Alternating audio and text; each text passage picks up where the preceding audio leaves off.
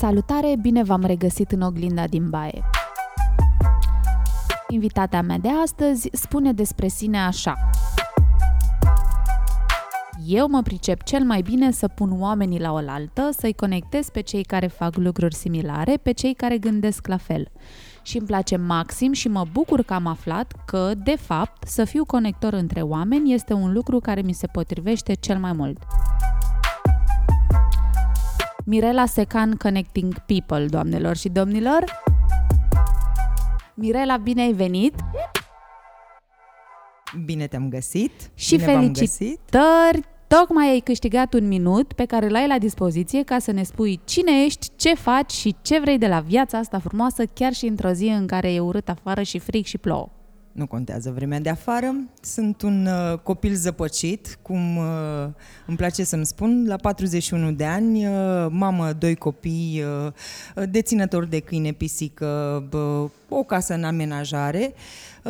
Sunt zăpăcit cum am început, fac o groază de lucruri, încep proiecte, îmi place să încep proiecte, pe unele nu mai apuc să le termin, dar așa cum ai spus și tu, mi-a plăcut toată viața, cred că, să conectez lucrurile.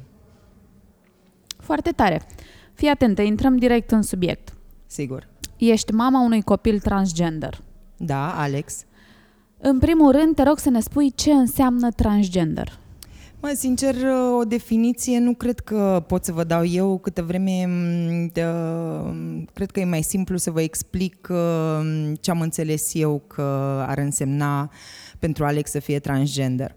Și cred că, ca o mică introducere, ar fi fain să vă spun că toată sarcina, apropo, Alex are 17 ani în momentul ăsta, toată sarcina am știut că o să am băiat. Aveam numele pregătit, Eric, mergeam la medic, îi explicam foarte clar că eu port cu mine un băiat, toți prietenii îi spuneau Buritos, ieșeam în tot felul de cluburi, pentru că am dansat pe boxe până înainte să nasc, nu m-am oprit. Și prietenii îmi spuneau Buritos pentru că știau foarte clar că am un băiat cu mine și atunci asta mi era porecla până cu 2 zile înainte să nasc, când la o întâlnire în gașca de atunci le-am spus, ups, am făcut o ecografie. Și i-am spus doctorului că trebuie să-mi confirme că am băiat pentru că am o petrecere de dat. Și atunci doctorul mi-a spus, cred că ar fi mai frumos să vă uitați la televizor, calm, n-am cum să vă confirm treaba asta. Și ăla a fost momentul, cu 2 zile înainte să nasc, acum 17 ani în urmă, când prietenii mi-au zis, aoleu, o să avem o chesadilia. Și aha, ok. Și într-adevăr am născut o fată. I-am dat numele Alexia pentru că în perioada aia nu era așa un nume uzitat. L-auzisem doar la Andreea Esca, a cărei fată purta numele ăsta. Și i-am mai spus și Ioana pentru că în salon, când am născut, mai era o fată cu mine, Ioana, care se chinuia maxim și am zis, dacă te oprești din țipat și înțelegi că tu o să naști în viitorul apropiat, o să-i spun copilului meu și Ioana. Și după o naștere care a durat doar 20 de minute, am realizat că, de fapt, tot ce am plănuit eu timp de 9 luni stătea într-o fetiță pe care o țineam în brațe, lucru care mi s-a dat cumva peste cap toată perioada următoare, pentru că Alexia, adică acum Alex, nu înțelegea cum e cu rochițele. Cred că am avut o tonă de rochițe, fustițe, toate culorile cumpărate pe care nu știu dacă le-a purtat vreodată. Noi tot timpul donam rochițe și fustițe pentru că erau lucrurile pe care, fiind nepurtate, nu le rupea. În rest, picioare julite și alte nebunii de ale băieților, totul se întâmpla pe zona asta. lucrurile au evoluat și cumva în clasa a șaptea, când era Alex clasa a șaptea, după niște relații încercate la momentul respectiv, cred că a realizat că e ceva diferit și că, așa cum mi-a spus ulterior, niște ani mai târziu, când am reușit într-un final calm să stăm de vorbă, mi-a spus că a realizat că s-a născut în corpul nepotrivit și că, de fapt, se simte a fi băiat și e un băiat și și-ar dori să fie un băiat cu acte în regulă și lucrurile cumva au intrat pe un făgaș destul de ciudat în ceea ce îl privește pe Alex, pentru că mi-a ascuns lucruri. A urmat o perioadă, clasa 7-a, clasa 8-a, începutul liceului, în care mă mințea, era rușine sau nu vorbea cu mine, era adolescența aia nebună în care țipa, urla, totul se întâmpla în super conflict. Și într-un final, când am avut discuția și am înțeles despre ce este vorba, am reușit și noi să avem o relație potrivită mamă-copil. Deci transgender, ca să-ți răspund într-un final la întrebarea ta, pentru mine înseamnă că realizezi de fapt că ceea ce ești în interior diferă de ceea ce ești la exterior și dacă nu te simți bine tu în pielea ta, atunci cred că e important să lași interiorul să dicteze și să iei o decizie care poate schimba liniștit exteriorul. Acest nu te simți bine în pielea ta se numește în limbaj de specialitate disforie de gen. Da. Și asta înseamnă că nu ești confortabil cu sexul pe care l-ai avut de la naștere, practic te simți altfel decât ești. Da, te simți a fi diferit. Am citit foarte mult din momentul în care mi-a spus de schimbarea asta și de cum se simte în sine. Cred că m-am uitat la tot ce însemna filmulețe pe YouTube ca să înțeleg în principal cum acceptă alți părinți sau cum se derulează o relație sau ce înseamnă efectiv a fi transgender, pentru că, să ne înțelegem, diferă de a fi gay, lesbi sau cum sunt variantele uzitate în momentul ăsta. Nu e ceva atât de anormal. Și culmea e că, medical vorbind, a fost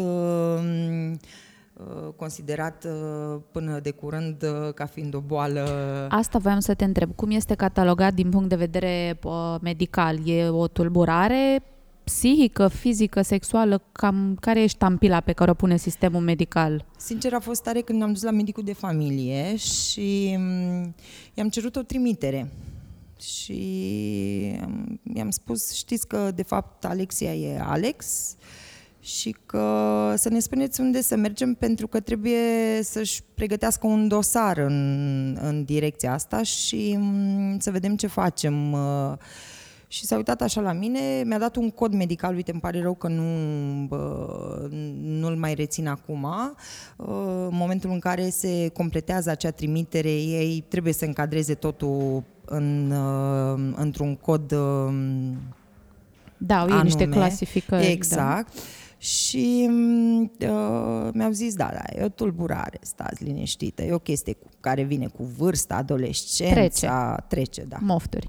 Ce soluție are la dispoziție o persoană care a înțeles deja că este transgender? Tratament, operație, terapie?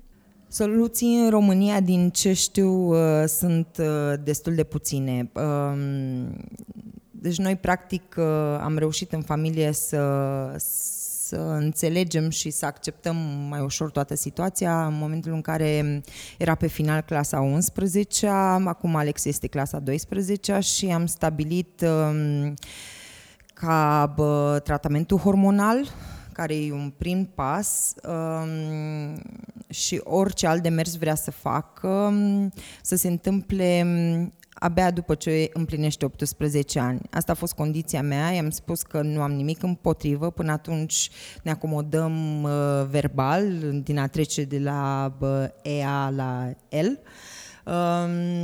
Ne acomodăm cu toată ideea, îi suntem aproape, susținem, dar până la 18 ani, în cazul nostru, mi-am rugat copilul să ne dea termen de gândire, respectiv să-și dea termen de gândire, pentru că dacă într-adevăr e doar o chestie de moment, un trend în rândul adolescenților, eu știu ce nebunie care peste jumătate de an nu o să mai fie, consider că acest timp și jumătatea de ani pe care o mai avem în față poate să îl ajută să decidă ce vrea să facă. Motiv pentru care noi în cadrul familiei ne-am acomodat, bine, mai puțin restul familiei, vorbim de varianta strânsă, părinți, copii respectiv. Luca, fratele lui Alex, s-au acomodat înaintea noastră ca părinți.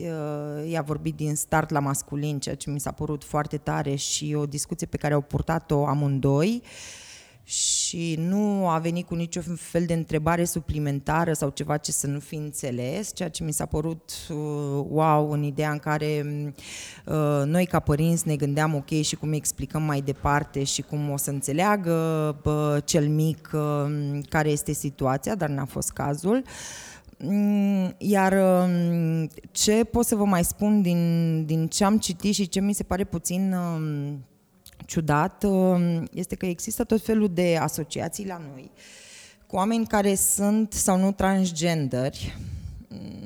Sunt într-adevăr câteva transformări în România de oameni care au trecut în principal de la a fi fată la a deveni băiat, dar mi se pare foarte ciudat că online, respectiv pe Facebook, aceste asociații recomandă copiilor și procură copiilor tratamente hormonale. Mie ca părinte, adică cred că sunt necesare o groază de analize până a decide dacă încep sau nu tratamentul hormonal și mie ca părinte mi se pare absurd ca un copil care are bani pe mână să-și procure singur niște astfel de tratamente și să le ia după cum a scris indiferent cine pe Facebook. Ce efecte secundare au tratamentele astea cu hormoni? Păi, în primul rând, se creează o dereglare. Nu sunt medic, nu pot să vin cu niște lucruri foarte clare, dar este o dereglare, mai ales la copiii care sunt încă în perioada de dezvoltare. Adică organismul lor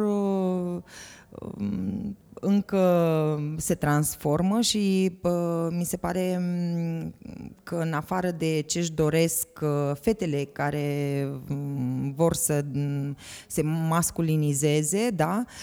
Respectiv pilozitate, musculatură, modificarea inclusiv din ce am văzut, modificarea osaturii fizionomiei în sine, cred că aceste tratamente, dacă nu sunt luate în dozajul corect și nu cred că cineva care a urmat un astfel de tratament, probabil tot după ureche, o să poată să recomande, nefiind medic, un tratament corect. E dificil și cred că e foarte important pentru orice părinte să ajungă să poartă discuția cât mai repede cu copilul din dotare, să-și dea seama, și nu e ușor, să-și dea seama dacă este diferit și să cumva să-i fie alături astfel încât aceste tratamente hormonale să nu ajungă să fie luate după ureche. Clar, niciun tratament nu ar trebui luat după ureche și fără recomandarea medicului, cu atât mai mult un tratament hormonal. Revenind, ai spus că ai cerut sau ați cerut o perioadă de răgaz. Între noi două fie vorba. Sper să se răzgândească? Nu. Dar crezi că sunt șanse să se întâmple asta? Sincer, în momentul ăsta nu mai cred că sunt șanse. În sensul în care Alex a fost tot timpul varianta masculină a unei fete. Adică nu e ca și cum ieri era fetița cu codițe și rochiță roz și astăzi a devenit masculul feroce. Nu.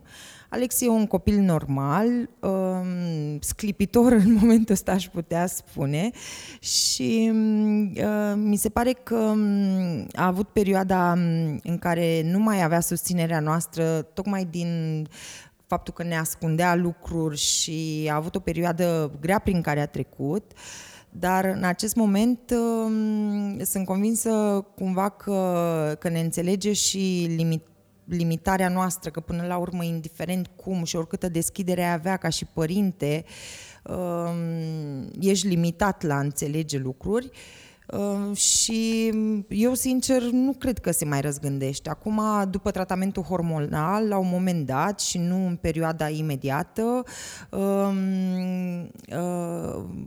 va fi nevoie de o operație de transformare de sex. Aia cred că o să fie o etapă grea, pentru că altfel sânii sau alte lucruri nu mi se par intervenții dificile în momentul ăsta, dar sincer să fiu, deci m-am uitat pe YouTube ca ultimul curios în viață să-mi dau seama cum se poate face o operație de transformare, deci dintr-o fată în băiat, deci mie mi se pare... Face reconstrucție de penis, da, am văzut și eu niște operații. Foarte ciudat! 100% funcțional și real. De capul meu, da, deci mi se pare incredibil. Înainte de tratamentul hormonal se face consiliere psihologică? E recomandat, e obligatoriu? Din ce știu, este obligatoriu. Alex nu a fost neapărat la o consiliere de acest gen, dar a avut, cred că undeva 15 ședințe la un terapeut și nu pentru că ei erau necesari neapărat, ci pentru că era un moment de cotitură și avea nevoie de să vorbească și cu cineva din exterior și a mers la o terapie cu nisip, în care efectiv își crea povestea și în funcție de cum își identifica personajele și lucra în ziua respectivă sau în funcție de ce povestea, terapeutul îi dădea anumite direcții sau nu. Dar nu, dosarul în sine... În România este foarte stufos, adică e o întreagă birocrație și nu trebuie să ne mire, pentru că e o birocrație în orice în România.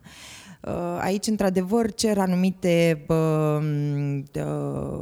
opinii medicale, psihiatru, psiholog, medic, endocrinolog, adică e așa o nebunie. Dar, sincer, eu nu cred că Alex o să mai rămână în România odată cu plecarea la facultate și atunci cred că pașii ăștia îi poate urma într-o altă țară unde lumea e deschisă la cap și drumul nu e atât de greu. Da, se poate face și în România.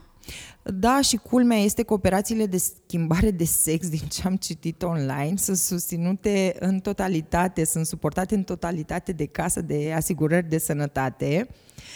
Sunt acoperite practic integral, ceea ce mi se pare foarte ciudat, pentru că eu nu am găsit niciun fel de informație cu privire la câte operații de schimbare de sex au făcut în România și care sunt medici specializați în așa ceva. Asta vreau să te întreb. Cine, ce, cum, unde? E foarte ciudat. Deci eu am senzația că acei copii care aleg să meargă pe drumul ăsta în România vor fi sau sunt doar simpli cobai pentru niște oameni care...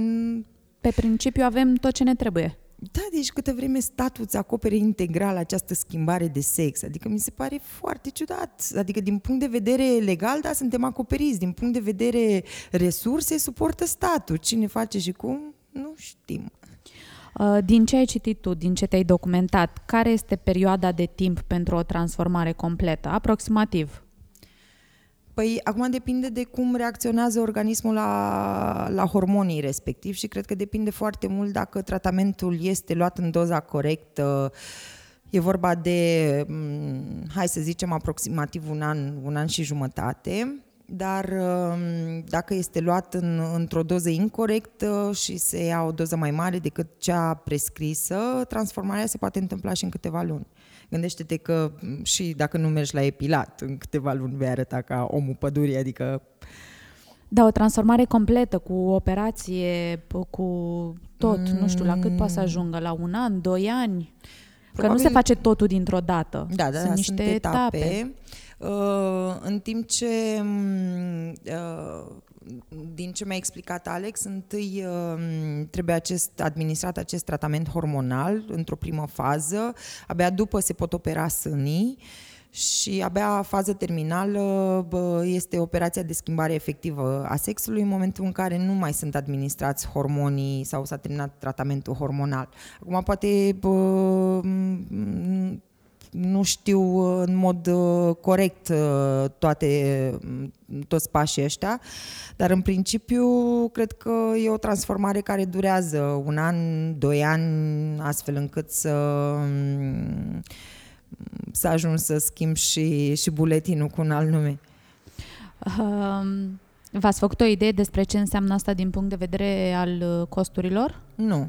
Nu, noi am luat totul step by step, adică nu am de ce în momentul ăsta să mă gândesc vom avea sau nu vom avea bani, va avea sau nu va avea nevoie de banii noștri, pentru că, sincer, Alex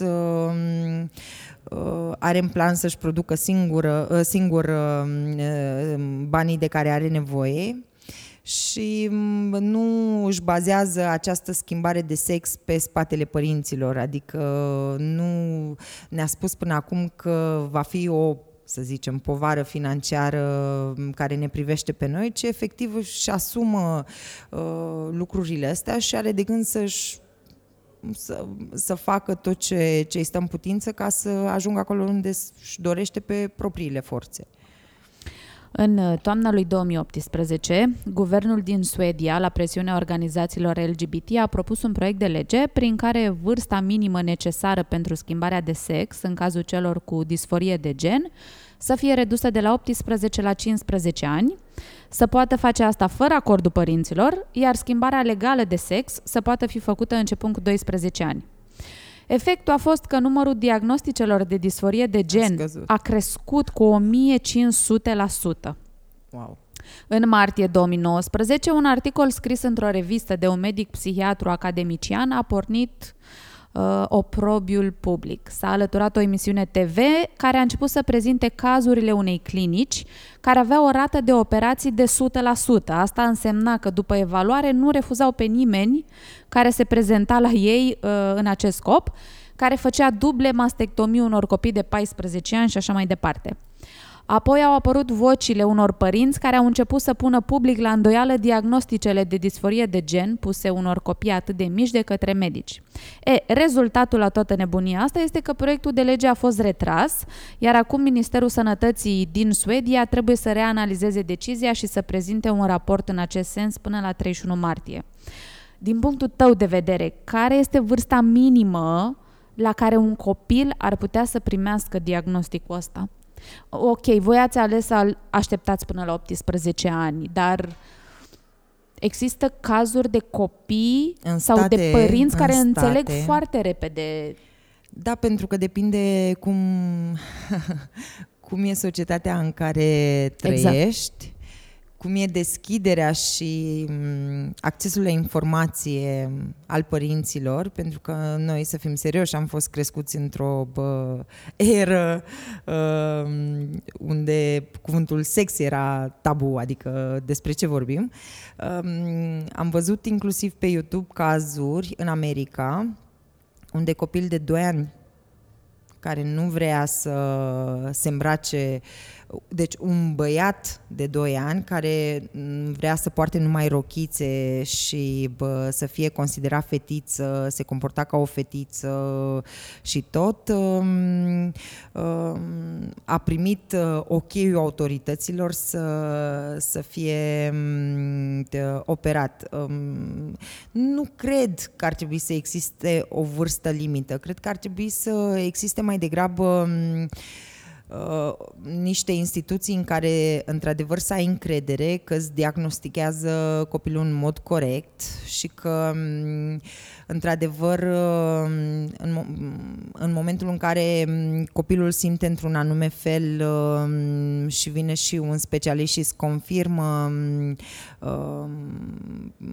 același lucru, cred că ar trebui la nivel de instituții să primești suport, la nivel de autorități, cum ai spus și în Suedia. Eu mă așteptam când ai dat informațiile să fi scăzut rata, nu să crească atât de mult.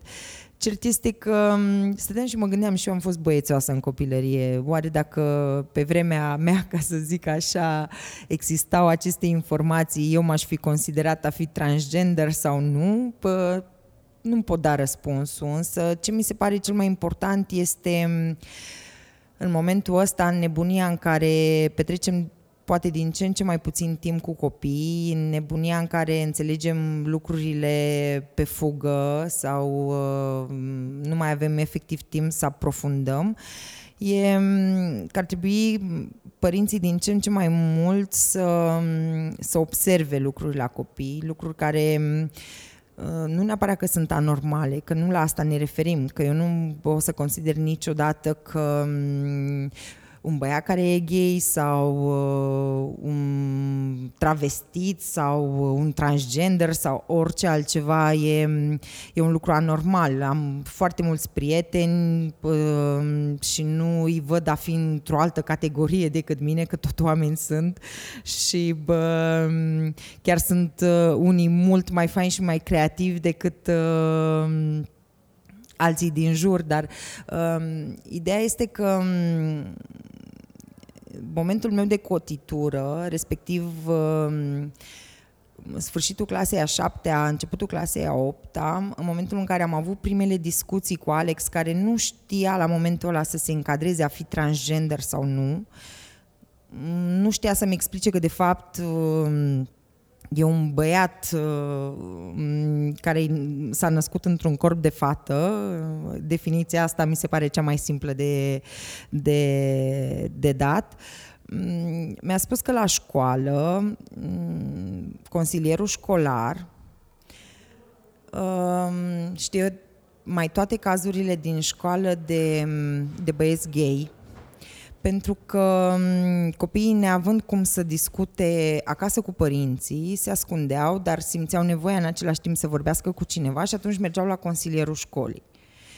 Și pentru mine ăla a fost un moment wow, mi-am pus în cap așa să merg acolo să fac super urât la școală, pentru că nu mi se pare normal. Ok, consilierul școlii află de la copilul meu că lucrurile stau într-un anume fel și nu mi se pare normal ca eu cumva să nu fiu chemată la școală să mi se spună, băi, uite, hai să-ți explic cam care-i treaba sau hai să înțelegi cumva cum stau lucrurile. Adică eu sunt convinsă că în momentul ăsta sunt enorm de mulți părinți în România care habar n-au ce simt și cum sunt de fapt copiii lor.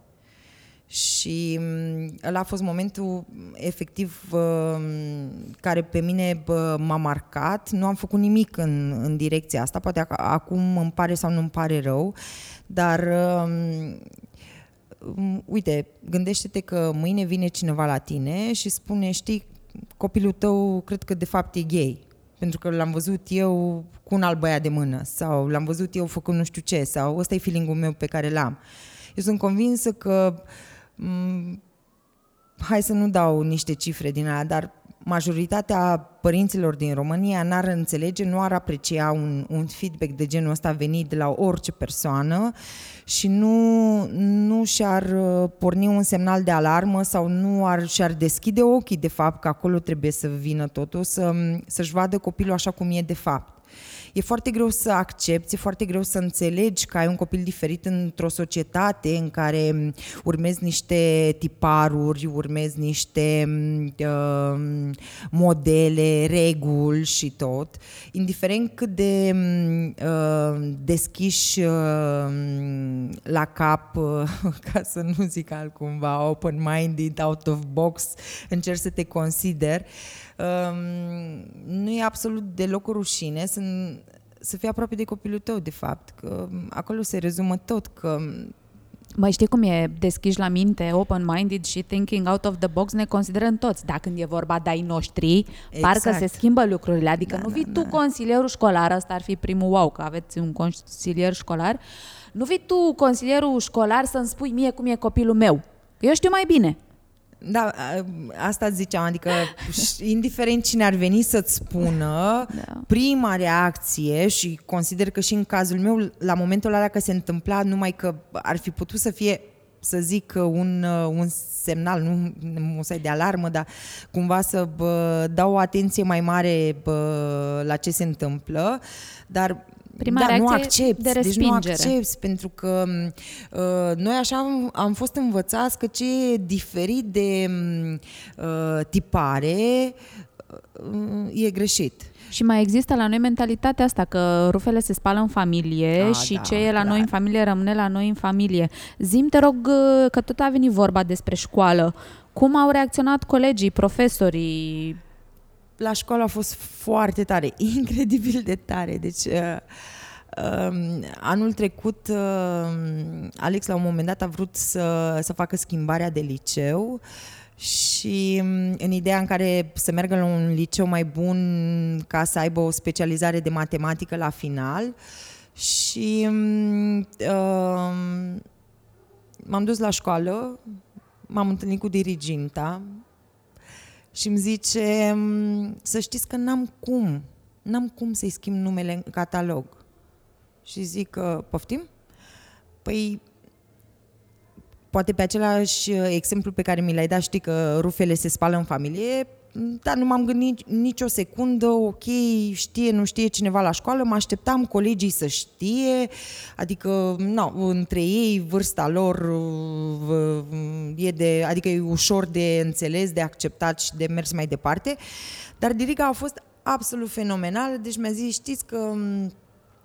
Mi-a tot zis Alex, oricum am vorbit și cu colegii mei, cu profesorii și mi-a tot zis să încerc cumva să nu mai scriu Alexia, să scriu doar Alex când completez catalogul, dar nu am cum să o fac, deci nu știu cum să vă ajut în direcția asta. Și am început să râd și am zis, ok, dar nu e asta problema acum, că până la urmă nu ne împotmolim de un nume, dar mi-am dat seama clar că la școală toată lumea știe, adică ăla a fost un semnal în care, așa foarte, foarte frumos pusă discuția, în care, ok, noi știm, nu-i nicio problemă. Și nu doar că știau, încercau să ajute cumva. Schimbarea de nume și respectiv trecerea de la feminin la masculin în adresare erau lucrurile pe care și le dorea Alex.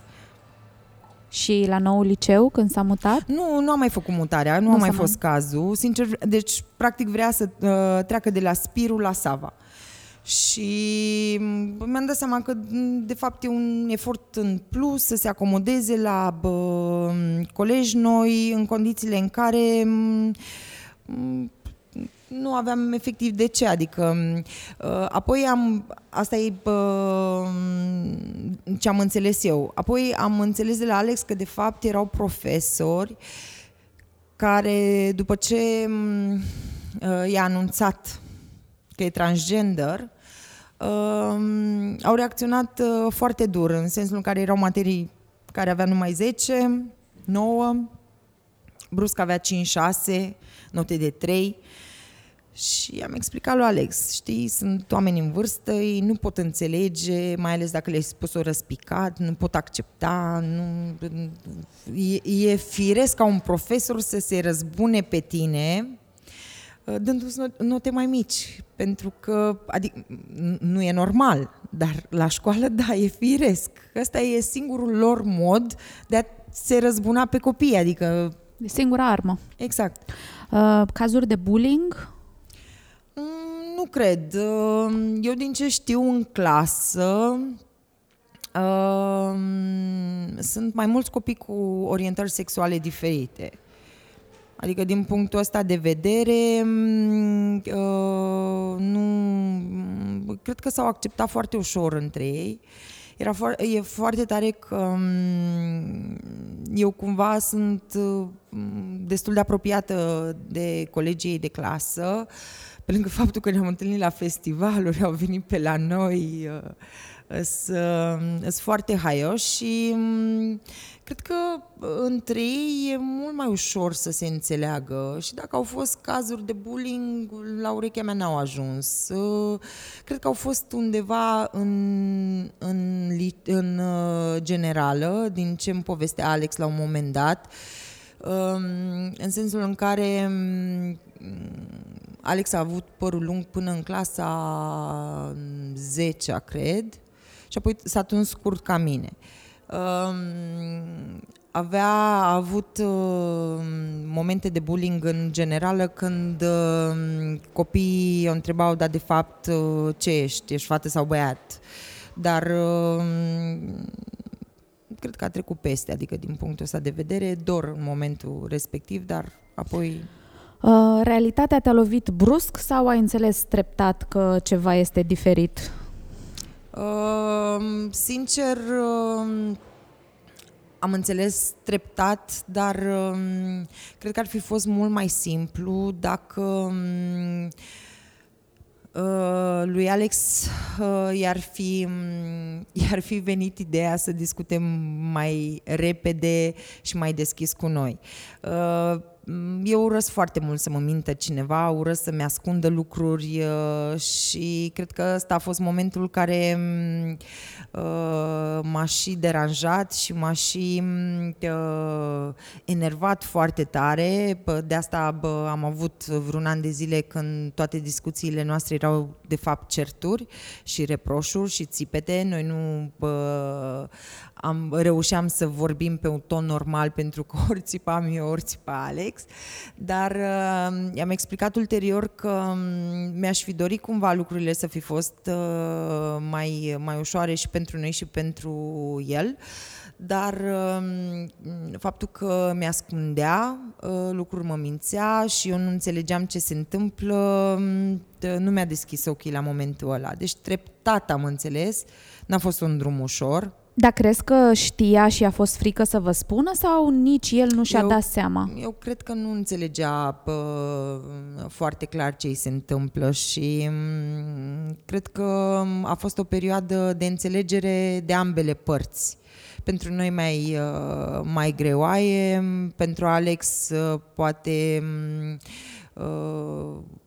dificil de înțeles sau astfel încât să știe exact unde se poziționează. Care a fost primul lucru pe care l-ai simțit când ai auzit? Sincer, m-am gândit la momentul când eram însărcinată și cu ce am început povestea. Mi-am dat seama că eu, deep down, am știut că am băiat și... Chiar am încercat să găsesc informații pe internet să văd dacă se poate transmite genetic. Am înțeles că da. Și mi s-a părut așa oarecum... Te-ai învinovățit? Nu cred că am avut... Cred că m-am învinovățit că nu... Când am fost mai maleabilă la momentul în care știam că mi-ascunde ceva, dar nu înțelegeam ce se întâmplă și atunci am avut stări de nervi și faze urâte. Care este relația lui Alex cu tatălui ok, voi v-ați certat, ați avut o perioadă în care nu puteați comunica, era aceeași situație și cu tatălui sau... Era cam discuție de grup, de familie, ca să zic așa, dar... Deci problema nu a fost relația ta cu el sau... Nu. A fost pur și simplu... Era el și voi. Cu familia, da. Cum ați gestionat, și cu părinții, de fapt. Cum ați gestionat situația în cuplu?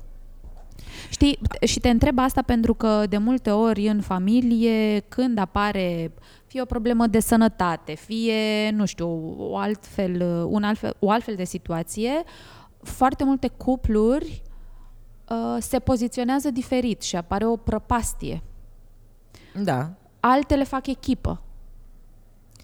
Noi încercam noi am făcut echipă și încercam să ne explicăm unul altuia ce am mai văzut, ce am mai citit, ce am mai înțeles, cum își explică, cum putem face. Și eu, de exemplu, m-am obișnuit mai repede cu folosirea masculinului sau în momentul în care sunt în anumite discuții și oamenii știau că am o fată și eu vorbesc brusc despre doi băieți, adică o fată și un băiat, și acum vorbesc brusc despre doi băieți și mă întreabă, stai, dar tu nu ai o fată? Și eu am reacția directă care îmi vine, nu, am doi copii. Adică asta e. Dar Florin încă mai luptă cu feminin-masculin, cu trecerea, deci are momente când își face autocorect. Dar a zis foarte clar că noi în discuția cu Alex, i-a spus foarte clar că noi suntem părinții care își doresc ca copilul lor să fie fericit și nu contează în ce se traduce această fericire. Noi e important să știe că îi suntem alături și că e important iară să nu se mai ascundă de noi și cumva să discutăm toate lucrurile ca să găsim soluția potrivită. De fată sau băiat, ești tot copilul nostru. Exact. Care au fost reacțiile familiei? La familie mai greu. De fapt, sincer, mi-am dat seama că nu am de ce să explic nimic nimănui. Pentru că am avut reacții dubioase, să zic așa, de la bunici, care ne-au îndepărtat și ne-au generat pauze în comunicare. Eu am început să postez destul de mult sau relativ mult despre Alex și despre faptul că am un transgender acasă și că sunt foarte mândră de el și postările astea erau văzute și de bunici și de restul familiei. Cine vrea să mă întrebe ceva, îi binevenit să o facă. Dacă vrea să și asculte, să înțeleagă eventuala sau explicația în sine, bine, dacă nu, nu. Adică bunicii nu și-au schimbat atitudinea pentru că n-au vrut să înțeleagă sau n-au vrut să asculte. Rudele apropiate n-au pus întrebări. Cei care erau foarte apropiați, da, au înțeles și nu au avut comentarii de după. Deci nu, sincer, a fost o lipsă de reacție în principal. Ce mi se pare super ok e că prietenii lui Alex au fost foarte încântați de faptul că există înțelegerea familiei și atunci, practic, cumva s-a relaxat toată lumea pe zona asta.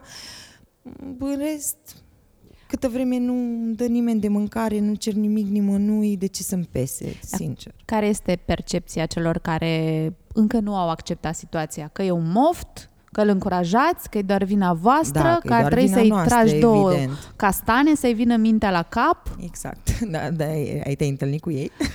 E cam aceeași mentalitate, știi? Lăsați prostiile astea, pune mâna și... Și învață, vezi da. De vezi viață. Vezi treaba ta, și... lasă prostiile. Da, da, da. Nu, cam asta e în mare, ai definit foarte bine.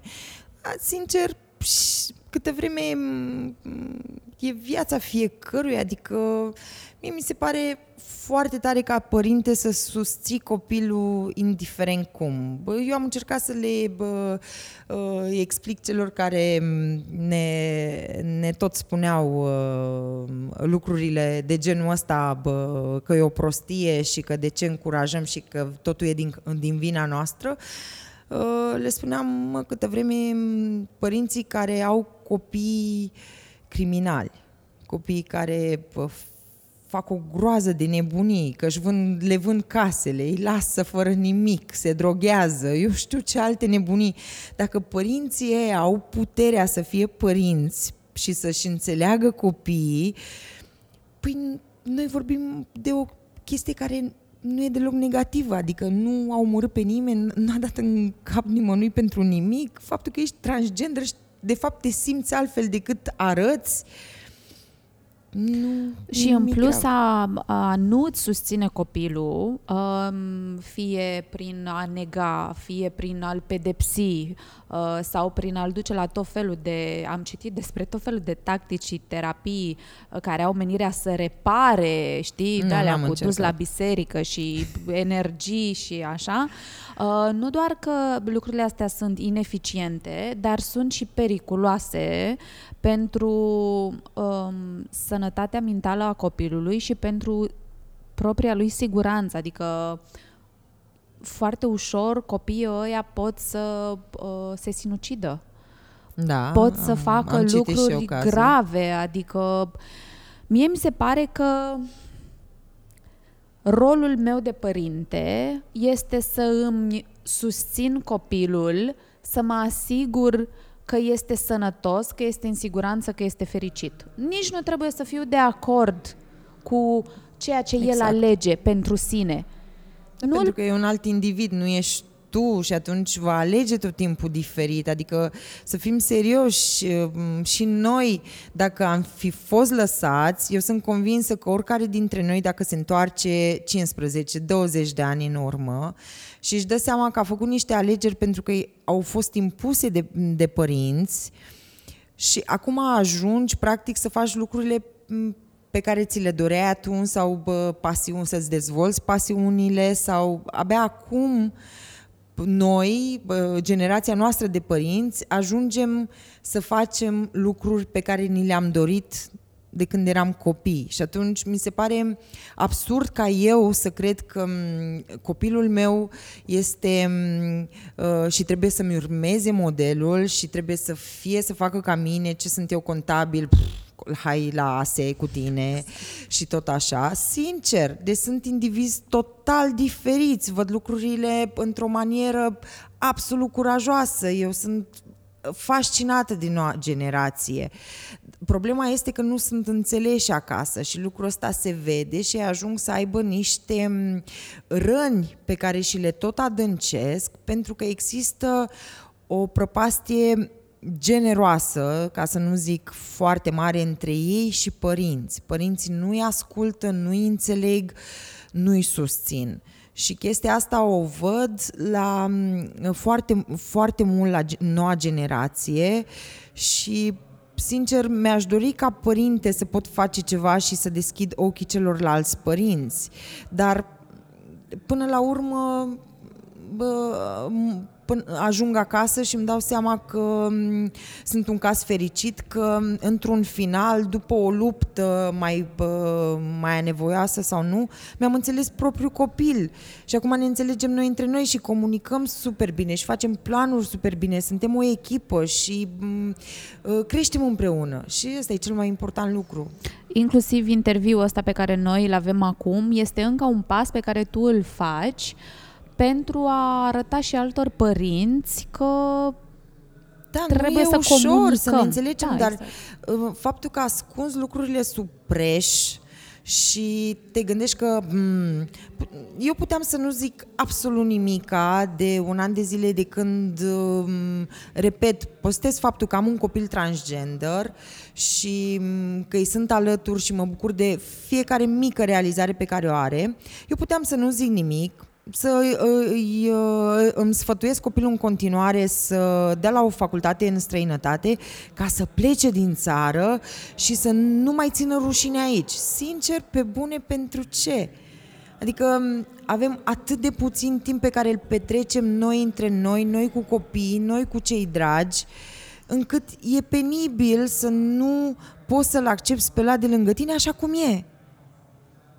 Că până la urmă este despre acceptare, iar faptul că eu i-aș fi refuzat copilului înțelegerea sau m-aș fi ascuns și aș fi negat sau aș fi mințit sau aș fi, nu știu, m-aș fi dezis de ce am acasă, era o chestie care ținea de respectul meu față de mine în primul rând și de acceptarea mea ca părinte, dar mă definea ca individ. Apropo de faptul că tu comunici că ai un copil transgender, a existat un consiliu de familie, i-ai cerut voie înainte, băi, poți să zic pe Facebook că ești transgender? Nu i-am cerut voie. Și eu, ca să înțelegi... Da, oleu, deci nu i-am cerut voie. Prima postare mai explicită despre faptul că am un copil transgender a fost în octombrie, cred, anul trecut, când îi lăsasem pe Alex și pe Bertu fiind colegul de...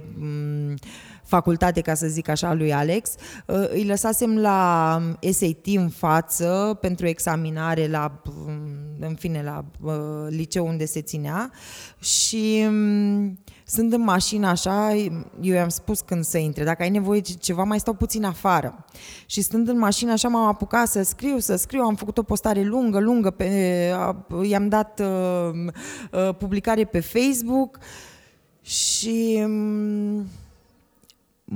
Am început să primesc like-urile colegilor de clasă, ai prietenilor.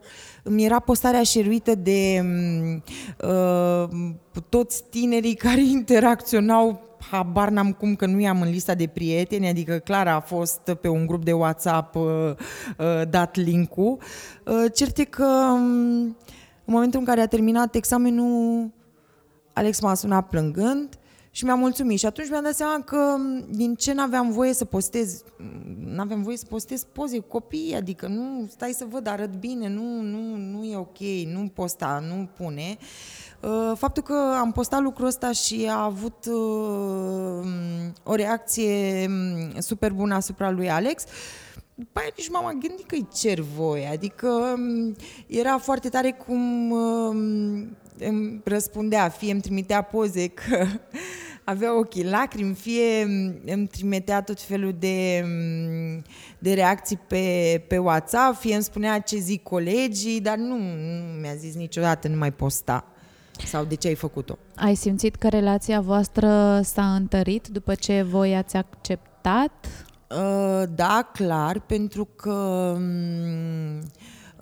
practic nevăzând din partea noastră o rușine în a spune lucrurilor pe nume, cumva a simțit că este întărită mai mult alegerea pe care a făcut-o și sprijinul pe care îl primește de la noi este altul. Adică faptul că accepți deja e un prim pas extrem de important în orice. Care sunt cele mai mari temeri ale tale în ceea ce îl privește pe Alex și viitorul lui? În momentul ăsta, de când cu aplicatul la facultate și tot drumul ăsta frumos care s-a întâmplat din august anul trecut și până în prezent, eu nu mai am nicio temere, adică eu am ajuns să înțeleg că, și jur că până anul trecut, dacă îmi spunea cineva, aș fi râs și aș fi negat că e posibil. Deci eu am ajuns în momentul ăsta să-mi dau seama că am un copil care știe foarte clar ce vrea. dar atât de clar încât, ca să înțelegi, în momentul în care era cu Bertu și aplicau la o universitate din America, ei se uitau la ținuta universității și se vedeau îmbrăcați, fiind în tribune, susținând echipa de fotbal în care juca Bertu și Alex îi făcea galerie și apoi... Adică ei se vizualizau acolo, este incredibil. Eu n-am putut să fac niciodată lucrul ăsta, adică, gen, nu știu, îmi doresc să merg pe lună și mă vizualizez deja eu astronaut pe lună. Deci nu pot nici acum că zic, adică nu vizualizez. Ei s-au dus atât de departe cu a-și îndeplini visul, încât, sincer, n-am niciun fel de temere. Deci eu sunt convinsă în momentul ăsta că Alex va avea un drum pe care știe clar că vrea să meargă și e un destin pe care și-l va îndeplini. Dar de discriminare sau pentru siguranța lui, de ceea ce ar face sau ar spune ceilalți, nu te temi? Nu. Eu nu m-am gândit niciodată, toată viața mea. Și venită acum niște mulți ani din provincie, în capitală. Și am avut tot felul de minusuri, dacă era să mă compar cu cei din jurul meu. Și m-am gândit o secundă ce vor spune ceilalți. Pentru că, așa cum îmi spunea și mai devreme, câtă vreme nu cer nimănui de mâncare, nu bat la ușa nimănui, de ce ar trebui să dau socoteală cuiva? Adică inclusiv în familie, nu nec, am fost eu ca și copil rebel, am fost oaia neagră și tot timpul făceam lucrurile de... Eram gică contra, îmi spuneau părinții într-un fel, eu făceam altfel, își doreau cei din jur să fiu într-un fel, făceam altfel, deci nu. Crezi că societatea și mentalitatea de aici au contribuit la decizia lui de a studia în străinătate? Și o să te rog să ne povestești puțin și despre drumul din august anul trecut la care te-ai referit. Sincer, eu i-am spus... Acum, nu știu dacă a pornit decizia din ce am spus eu sau era un gând pe care l-avea deja Alex, dar eu i-am spus că societatea din România nu e pregătită pentru oameni ca el. Și i-am spus că oriunde în lumea asta, în țări unde omul nu se întoarce pe stradă să se uite dacă ai freza într-un fel sau hainele sau cum și-ar fi dorit el, într-o societate unde nu sunt atât de multe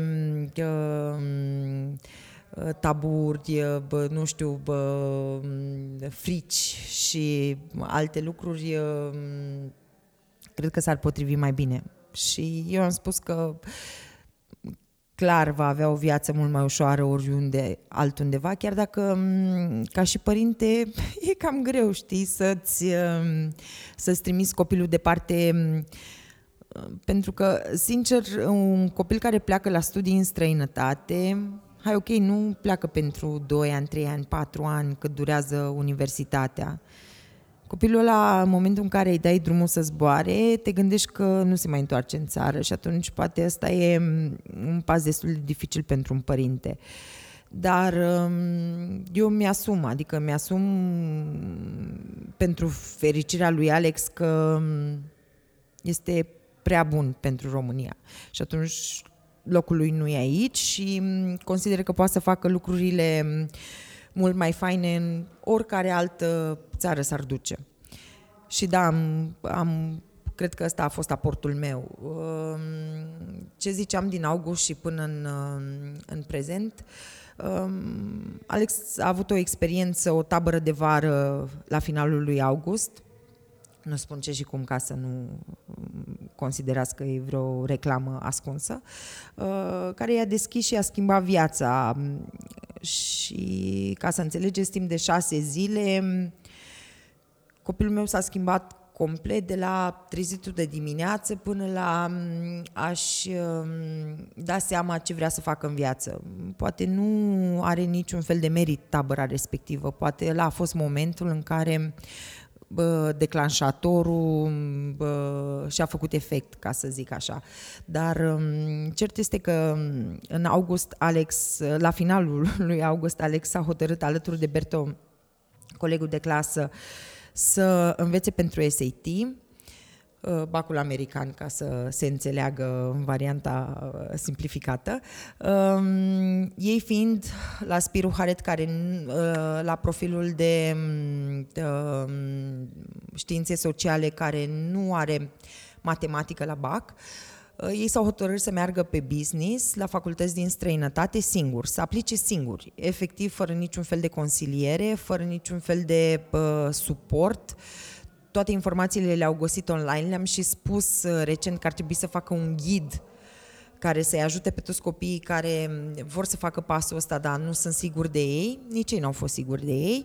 Cert este că, practic, din septembrie s-au apucat de învățat pentru SAT, nu e ușor, sunt niște cărți gigant, sunt niște cărți care pe mine, ca părinte, chiar că am făcut un liceu de informatică, m-au speriat de la prima pagină. Și timp de 2 luni de zile, septembrie și octombrie, au învățat, au dat inclusiv subjects pe SAT ca să-și echivaleze bacul la matematică, apoi au susținut examenul mare de SAT și TOEFL-ul pentru examenul de limbă. Și atunci, sincer, văzând 2 copii ultramotivați care timp de 2 luni au învățat singuri, mergând la bibliotecă, împrumutând cărți, cumpărându-și singuri cărți, investind practic în propria lor educație. Fără să-i împingă părinții de la spate. Absolut deloc, deci noi eram pe margine, deci noi eram comentatorii și efectiv deci ne dădeam coate. Ții minte, cu Florin stăteam amândoi și băi, ce se întâmplă? Nu ne-a mai cerut bani de Adidas. Băi, dar nici cărțile nu trebuie să-i le plătim noi. Și a cumpărat cărți din banii de buzunar, dar noi nu-i dăm bani de buzunar.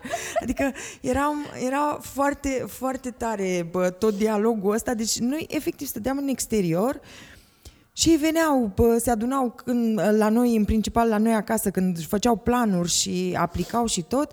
Și eram și mă uitam așa și zic, what the duck, da. Zic, deci nu se poate așa ceva. Deci ei s-au dus la Fulbright, oamenii ăia nu erau obișnuiți să împrumute cărți copiilor, adică au făcut, cred că, o excepție, habar n-am, pentru ei, în ideea în care i-au văzut atâta de implicații, săptămânal mergeau acolo și mai luau câte o carte și o rezolvau până la următoarea săptămână și o dădeau de la unul la altul, deci incredibil. A trecut momentul ăla, au luat, adică la nivel de rezultate, nu pot să zic că s-au situat acum top, să fim serioși, să înveți 2 luni de zile pentru un bac unde alții au 4 ani la dispoziție. Și cu alte metode de rezolvare. Nu mai zic că diferă complet, așa? Adică de la calculatorul diferit pe care a trebuit să-l luăm și formulele pe care nu le-au folosit niciodată în România. Și să ne înțelegem, noi vorbim de 2 copii care timp de 3 ani de zile în liceu nu au făcut matematică și au învățat în clasa 12-a pentru matematică, în limba engleză, pe modelul lor, pe tot. Nu contează, cert este că s-au poziționat ca și rezultate destul de bine, astfel încât Alex pe 1 ianuarie la 23:59 dădea semn de aplicații pentru Princeton University, ceea ce, sincer, pentru mine e o chestie, deci încă mi-e greu să o conștientizez, pentru că în funcție de notele pe care le-a avut la examene, la Princeton avea 0,49% șanse de a intra, de a fi acceptat dosarul. Cert este că acum 3 săptămâni a avut interviu la Princeton, iar în martie așteptăm rezultatele. A fost foarte tare interviul, l-a ținut cu o româncă din Galați, eu sunt din Galați, deci mi s-a părut atâta de... Am zis, Doamne, deci dacă lucrurile se întâmplă cum mi s-au întâmplat mie în viață și toate sunt niște coincidențe foarte fericite și potrivirea aia de care mi-ai zis la început. Ar fi foarte tare să ajungă Alex acolo. Cert este că au aplicat împreună la facultăți din SUA, din Olanda, 4 universități din Amsterdam care au, lui Alex i-au acceptat deja toate 4 dosarul, universități din Spania, Belgia, în Viena, iar o universitate foarte bună la care a aplicat și cea la care eu sincer îmi doresc să intre este NYU Shanghai, viva la China, ca să zic așa, deci mi-aș dori foarte mult să ajungă să studieze acolo, un campus absolut demențial, toată lumea în jurul meu zice, ai nebunit? Cum? Să-ți dorești în clipa asta, să-ți plece copilul în China. Deci eu chiar îmi doresc să plece copilul în China. El ce-și dorește? Ce ar alege? Ar alege NYU Shanghai. Acum vrea să vadă dacă... Deci noi nu știm în momentul ăsta dacă mai vine vreun accept. Au venit 4 din 4 în Olanda, ceea ce a fost pentru mine subiect de țopăială 3 zile la rând. Deci nu mai puteam de fericire pentru că mi se pare absolut incredibil. Acum, sincer, în martie, dacă încep să vină răspunsurile de la alte universități, cred că va conta foarte mult cât vor oferi ca și bursă. Pentru că, da, Olanda e o țară unde îți permis să-ți trimiți copilul la studiu, dacă e Uniunea Europeană, are de plătit între 1.000 și 2.000 de euro pe an, este mai decent decât la noi, dacă mă întreb pe mine. Acum, bine, viața în Olanda nu e aceeași ca aici, dar dacă vorbim de universități din state unde taxa este între 80 și 200.000 de dolari pe an, plus viața pe care trebuie să ți-o susții acolo, noi nu putem duce treaba asta și atunci clar așteptăm și Alex o să cântărească super bine alegerea în funcție de cât acoperă din necesar, practic. Ce mi se pare tare este că după ce a primit, săptămâna trecută a primit ultimele 2 răspunsuri de la universitățile din Olanda, care erau și cel mai bine clasate, și acum Alex i-a pus într-o mare dificultate pe olandez, de 3 zile le trimite mail-uri în continuu, pentru că s-a gândit să facă 2 universități în același timp, care sunt în orașe alăturate, distanță de 30 de minute, a zis cu bicicleta că ajunge într-o oră, dar e ok, și că dacă ar putea să susțină ambele universități. Și acum le tot dă mail-uri și întreabă și oamenii nu știu ce să răspundă pentru că n-au mai întâlnit un caz și îi direcționează cererea de la un helpdesk la altul. A ajuns acum să vorbească cu studenți de acolo ca să înțeleagă care e programul, pentru că ei... Deci nu înțeleg, adică ei n-au mai avut solicitarea asta și mi se pare puțin ciudat. Da. Radiez de mândrie. Da, maxim. Maxim, pentru că nu... Adică e foarte ciudat, eu sunt un om cicălitor. Deci eu reușeam să-mi cicălesc copilul, bine, acum îi cicălesc pe amândoi, dar nu contează, de la... Ți-ai spălat farfuria? Eu farfuria în chiuvetă. Da, speli și tu farfuria? Deci putea să aibă 7.000 de forme, același lucru pe care l-aș fi repetat la infinit până îl făceau sau nu îl făceam și ajungeam să-l fac tot eu. Dar la nivel de cicăleală sunt, și cine mă cunoaște, sunt un top-off. Da? Deci e incredibil. Faptul că Alex a făcut lucrurile astea fără niciun fel de, nu știu, nu... Cicăleală. Da, fără să-l fi împins de la spate, să-i fi spus o secundă, fă asta.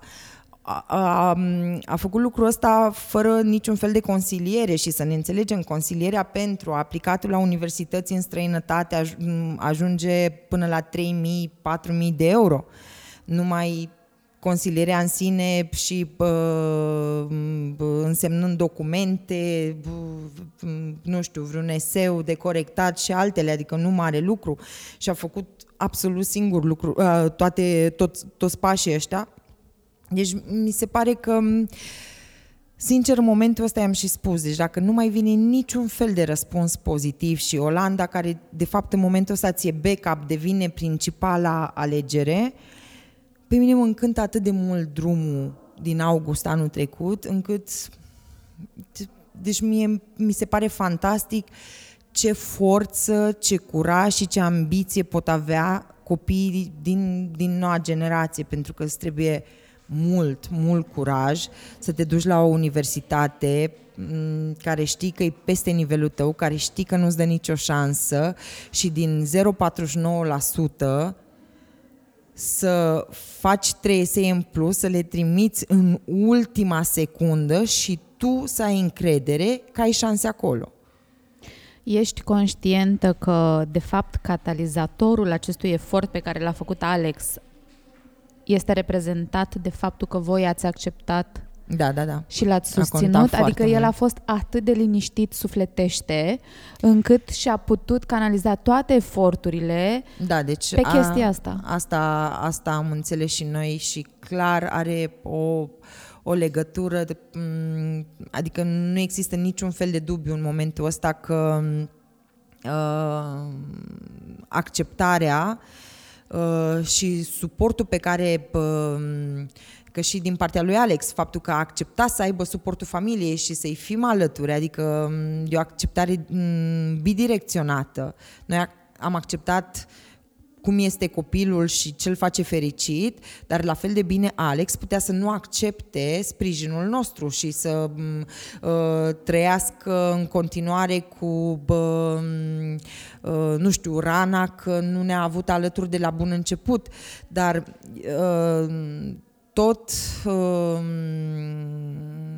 toată această potrivire de astre, ca să o zic așa, într-adevăr este încununarea ce a fost în stare să facă și mi se pare că nu trebuie nici o secundă să ne subestimăm copiii, pentru că au o putere incredibilă de a se mobiliza și de a muta munții efectiv.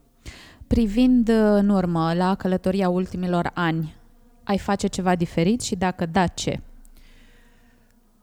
Da, cred că aș vrea să schimb toată această perioadă de conflict pe care am avut-o. Cât a durat perioada asta de conflict? Cred că, nu știu, să zic 2 ani. Dar a fost cumva etapizat, pentru că erau suișuri și coborâșuri, adică erau momente când mi-ascundea lucruri, eu mă enervam, ne supăram, după aia continua să facă lucrurile așa cum știa că vrem noi sau vrem noi să vedem sau ceva, după aia iară se întâmplă, adică a fost o perioadă cumva împărțită așa pe mai mult timp. Nu a fost, să ne înțelegem, o perioadă de conflict continuu 2 ani de zile, dar asta aș șterge-o cu buretele și aș șterge-o cu buretele nu pentru mine, că nu, eu țin bine la conflict în continuare, adică sunt ok. Aș șterge-o cu buretele pentru Alex, pentru că n-aș vrea să-l marcheze un start dificil în familie, deci cu persoanele care îi sunt cel mai aproape. N-aș vrea să-i dacă ar fi să care e lecția pe care ai învățat-o sau ce ai face diferit? Ai asculta mai mult? Ai comunica mai bine? Aș asculta mai mult, pentru că poate dacă la momentul ăla insistam cumva sau nu reacționam eu înainte să ascult tot ce mi-ar fi spus Alex, poate lucrurile stăteau diferit, dar da, aș asculta mai mult, pentru că eu sunt foarte repezită și n-ascult și eu nu las fraza să se termine și tot timpul știu eu și am eu deja răspunsul, chiar dacă jumătatea aia de întrebare nu e de fapt întrebarea toată și tot așa, adică da. aș asculta. Fiecare greșeală pe care o facem este o oportunitate să învățăm. Tu ai făcut greșeala asta, ai învățat și acum, la final, te rog să ne ajuți cu un gând, cu un sfat, cu o vorbă pentru părinții și copiii care traversează o situație asemănătoare cu a voastră.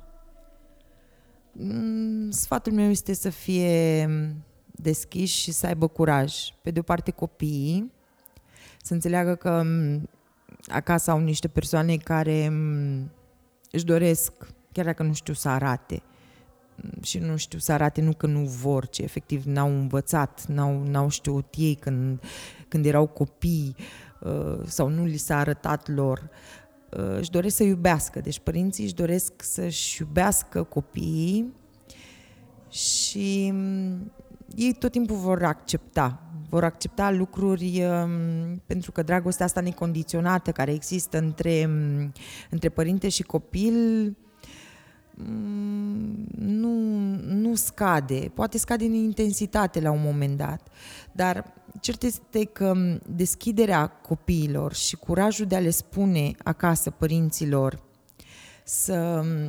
cum sunt de fapt sau ce-i macină sau să le ceară ajutorul, trebuie să fie pe de altă parte susținut de curajul părinților de a înțelege. Adică mi se pare că nu există o rețetă bună pentru părinți și o rețetă bună pentru copii.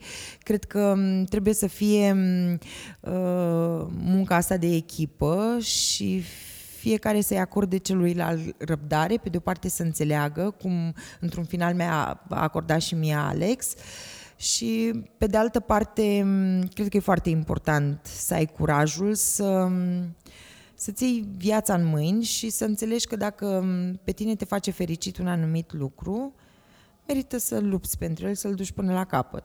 Indiferent că e vorba de un copil sau e vorba de un părinte. Și da, părinții de vârsta mea cel puțin ar trebui să fie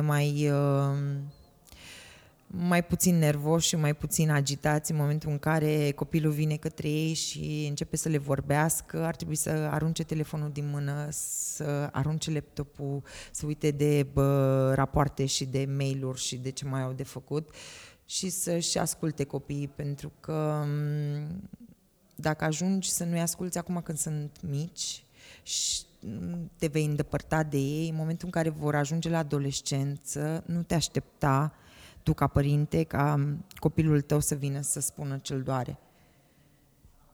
Mirela, îți mulțumesc pentru sinceritate, îți mulțumesc pentru lecții, îți mulțumesc pentru timpul acordat. Mulțumesc și eu tare mult. Mă scuzați că am bătut câmpii poate pe alocuri, dar n-am făcut-o intenționat. Să știi că m-ai salvat de câteva ori, mă rugam, Doamne, să nu se oprească din vorbit, că aveam lacrimile așa, știi, acolo, și dacă te oprești trebuia să vorbesc, eu nu aveam voce. Încă o dată îți mulțumesc, iar vă mulțumim. Echipă. Da. Vă mulțumim că ne-ați ascultat. Așteptăm și eu și Mirela și Alex, sunt sigură, feedback-ul vostru. Sunt sigură că dacă aveți nevoie de o părere, o vorbă bună, un sfat, Mirela o să vă răspundă. Și nu uitați, comunicați cât mai mult cu copiii voștri, susțineți-i și dați-le aripi. Știi, mi se pare că sună așa clișeu. Asta am făcut și eu lui Alex. I-am lăsat aripile să zboare. Știi? Da, nu le tăiați aripile. Sună clișeu, dar este o realitate atât de... Nu știu. Da, copiii au niște aripi, iar noi ca părinți de multe ori, din dorința de a le face bine, că noi știm mai bine, păi nu, trebuie noi să suntem părinți copilul... și noi știm, așa, le cam tăiem aripile. Și nu ar trebui să facem asta. Gata, mă lungesc, chiar m-am emoționat. Mulțumim foarte mult, v-am pupat. Și eu, ceau!